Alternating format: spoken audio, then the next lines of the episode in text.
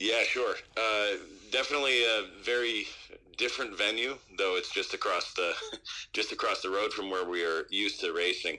Uh, so familiar in the sense of everything else, the preparation, the bus ride. Uh, you just when you walk out of the truck, you go to the right instead of to the left. Um, and I understand they moved the venue because the ground was soft everywhere, it hadn't frozen. They were able to make some snow, um, and they thought they could uh, have more success putting snow on the roller ski track, which is on the biathlon side. Um, it's also noteworthy that uh, just two weeks ago they had this huge storm roll through, the one that wiped out the the Beitostølen sprint, um, and it knocked down I think 150 trees on the current course, uh, the sprint course and the distance course for tomorrow. Um, so they've done a lot of work here, and uh, I think they were their hard work was rewarded today. It was a great event. The The profiles are dramatically different.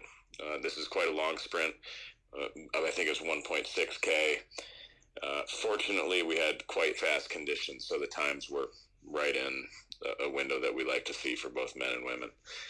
And uh, the, the, profile has at the old venue, it's across the road, has much steeper climbs. It has um, two significant climbs, um, actually three for men and two for women.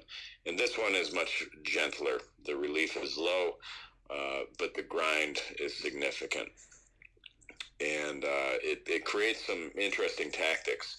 You know, you at first glance, it's it, it's tough to figure out exactly what the tactics might be. But then as you start to do workouts together as a group, you realize that there are drafts. You realize that the, the fast start is important, something where you can be working from like the third or fourth position or or better um, out of the start because with a looped course, just a turn that is really never stopping, it's really difficult to make passes.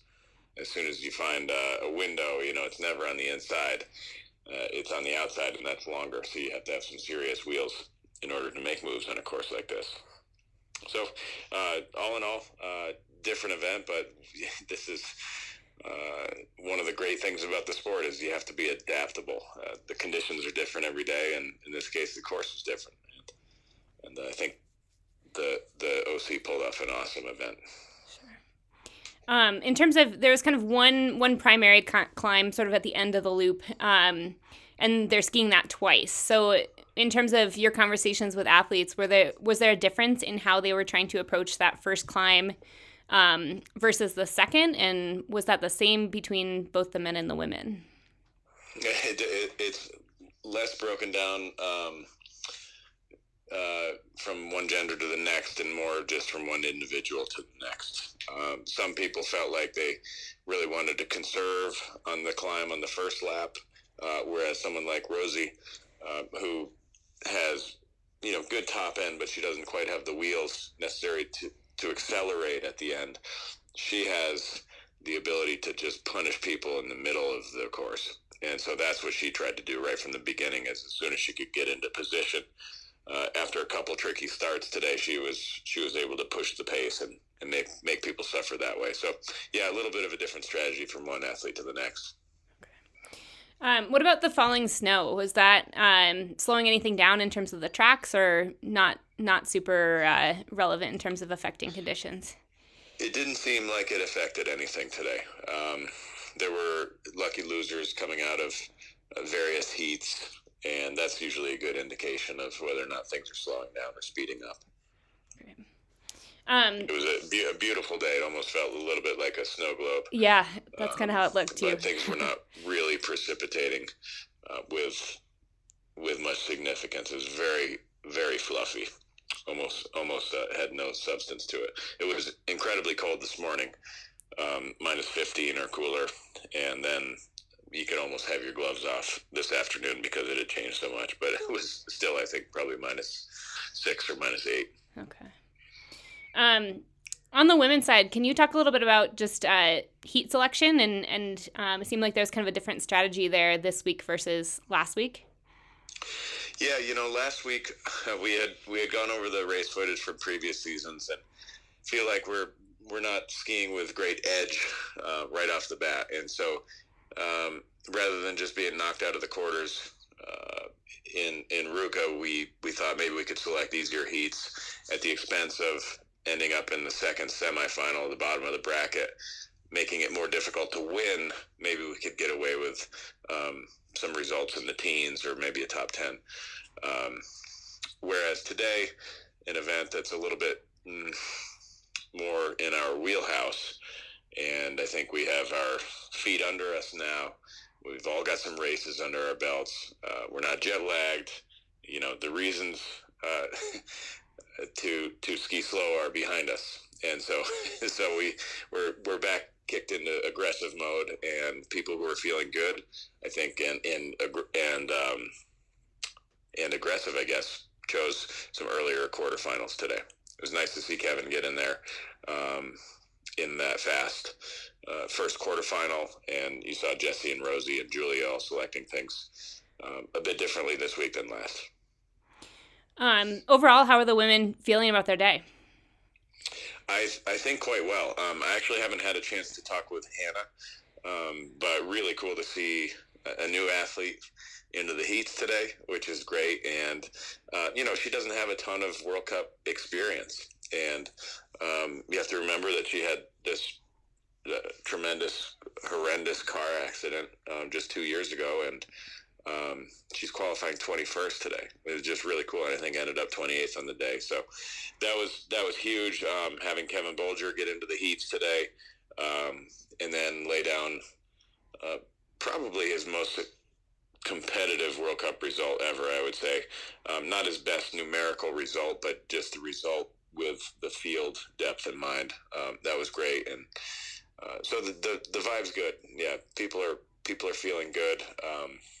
There were some near misses out there today, but we're we're getting going, and and people who haven't yet connected with the ball yet will soon. Yeah. Um, on the men's side, it, it seems like you know JC uh, for the second week in a row racing into the semis is a, a pretty noteworthy uh, result. Um, then you've, you've also got you know Kevin and Ben racing really well in the heats as as you kind of mentioned. Kevin they're looking really aggressive and and racing in incredibly uh, stacked heats. Um, and I'm I'm curious, yeah, just how you how you're how you thought um, those two fared in terms of their their tactics in the quarters and the semis and um, just their their approach in terms of choosing. You know, Kevin had um, I think the top three qualifiers in his quarterfinal, and um, uh, JC selected a later heat, um, and just whether or not like their their individual experience racing at this level has any effect on their heat selection. It does. You know, you look for a heat that um, you hope there aren't Americans in it, and so sometimes I think that influences our selection because um, we don't want to be taking each other out, and sometimes you're you're more likely to be aggressive around athletes from other teams than you are around your own. And if you're not aggressive around an athlete from your own team, um, you're probably not going to fare well in the sprint heat. So uh, that weighs into things a little bit. Uh, it was cool to see. You know, we at the end of the day, it's the athlete's choice what heat to go to go in. We we might have a coach in there um, offering some guidance uh, you know, a, a, sounding board to bounce ideas off of. But at the end of the day, that's Kevin that selects quarterfinal one with um, Klæbo and and uh, Chanavat and and uh, you know going for a shot at lucky loser, and he he squeaked it out, and and that was great, and that's a great sign that an athlete is feeling good too. So I think how Kevin was selecting heats was also reflected in in how he was uh, skiing in the rounds for for JC for both of those guys.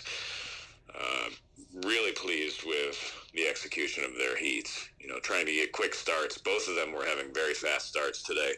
Um, you know, we talked about this is this being a course uh, where if you are fifth or sixth out of the start, the cards are uh, more stacked against you than your typical course because of the winding nature. And uh, we do so much so much practice with starts and just speeds every week throughout the year um, that those guys have that card in their quiver, so or in their in their hand. Um, and so that was cool to see. And so if you're able to do that on a course like this, uh, you're advantaged right off the bat. Um, tactically, uh, JC and Kevin were aggressive. I love seeing that. Uh, I think uh, I'd have to review the footage to be more critical than that. But I think at the end of the day, uh, these heats are incredibly stacked, and so being tactically aggressive and smart doesn't always play out. So um, they both got, uh, I think, sixth in their semifinal heat. JC lost a four-way photo finish lunge. I haven't seen the photo. Yeah. Um, you know that that he was bummed about because he he came out of that corner in third, and then he he just said he kind of fell apart a little bit. Um, he was didn't quite put the wheels together for that last hundred, but um, you know he put himself he set himself up to to win that heat and just it just didn't wasn't able to pull it off, and that's fine. Yeah, I think that heat had a a complete first through sixth in JC's heat was half a second, and yeah, second or third through sixth was 0.1 seconds. So yeah, amazing. It was uh, yeah, definitely down to the last meters. Um, mm, for sure. the last question I had for you is um, just kind of talking about qualification more broadly. Um, in the the most recent Devon Kershaw show, he and uh, Sadie Maubet were discussing just that qualifying is kind of a skill that you have to figure out at the World Cup level. Um, and for kind of the, the layman out there, I, am hoping you can kind of say a little bit more more about that in terms of, um, yeah, how is how is racing a qualifier and trying to make the rounds? How is that kind of a unique skill? And um, I guess following up on that, how have some of these men and women who have navigated that um, done so so effectively at this level? Yeah, that's a good question. Um, the I, the thing that comes to mind is the warm up, and um, to explain why a warm up is so important, you can think back to the last set of intervals that you might have done as an athlete, or you know, just a just a normal person, you know, somebody who's just out um, doing four by four intervals or something. And it's always the case that, you know, the second or third interval feel really good. And it's before the fatigue has started to set in. But it's those intervals that feel great because the body is most warmed up. You've actually brought the muscle temperature um, to the to the temp that it wants to be at to perform maximally. And I think that's something, uh, particularly on cold days when it's minus 15, 16, 17. Um, it's so critical. You don't want to be out there for too long, but you have to be. You have to just bundle up and get the body warm so that you hit that qualifier on that equivalent of your second or third interval. And so um, it's certainly a skill. And uh, I think for the most part, you're seeing uh, these athletes who are trying to figure out qualifying playing around with their warm up. And once they get it dialed, they settle in on that. And it tends to include some, you know, some intervals. Uh, may, maybe a good example could be 20 minutes of easy skiing where they're testing skis with their technician. Then during that window, the tech picks the skis and then runs back to the wax truck. The athlete continues on their second or third pair of skis um, for the warm up. Um, and then after 20 minutes of skiing, they start doing a little bit of threshold. They'll do some race pace intensity.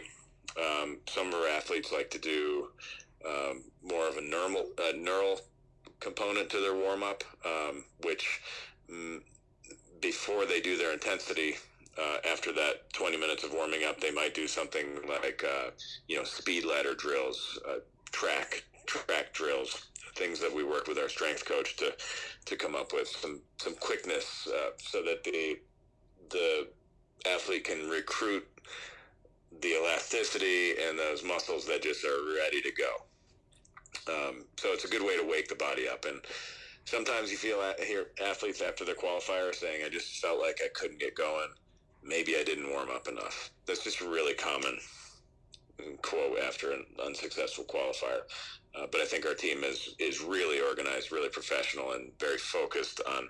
If we have 12 athletes entering a race, we're going to have 12 different uh, protocols.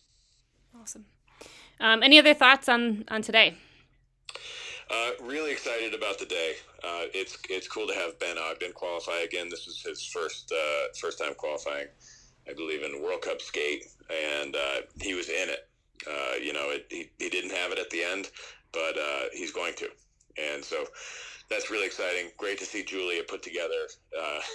Julia was our top top qualifier today, and and and that's really saying something after a season that was tough. So, um, you know, it's easy to forget what a what a struggle in some ways last year was for Julia, and so so rewarding to see that sort of success emerge again.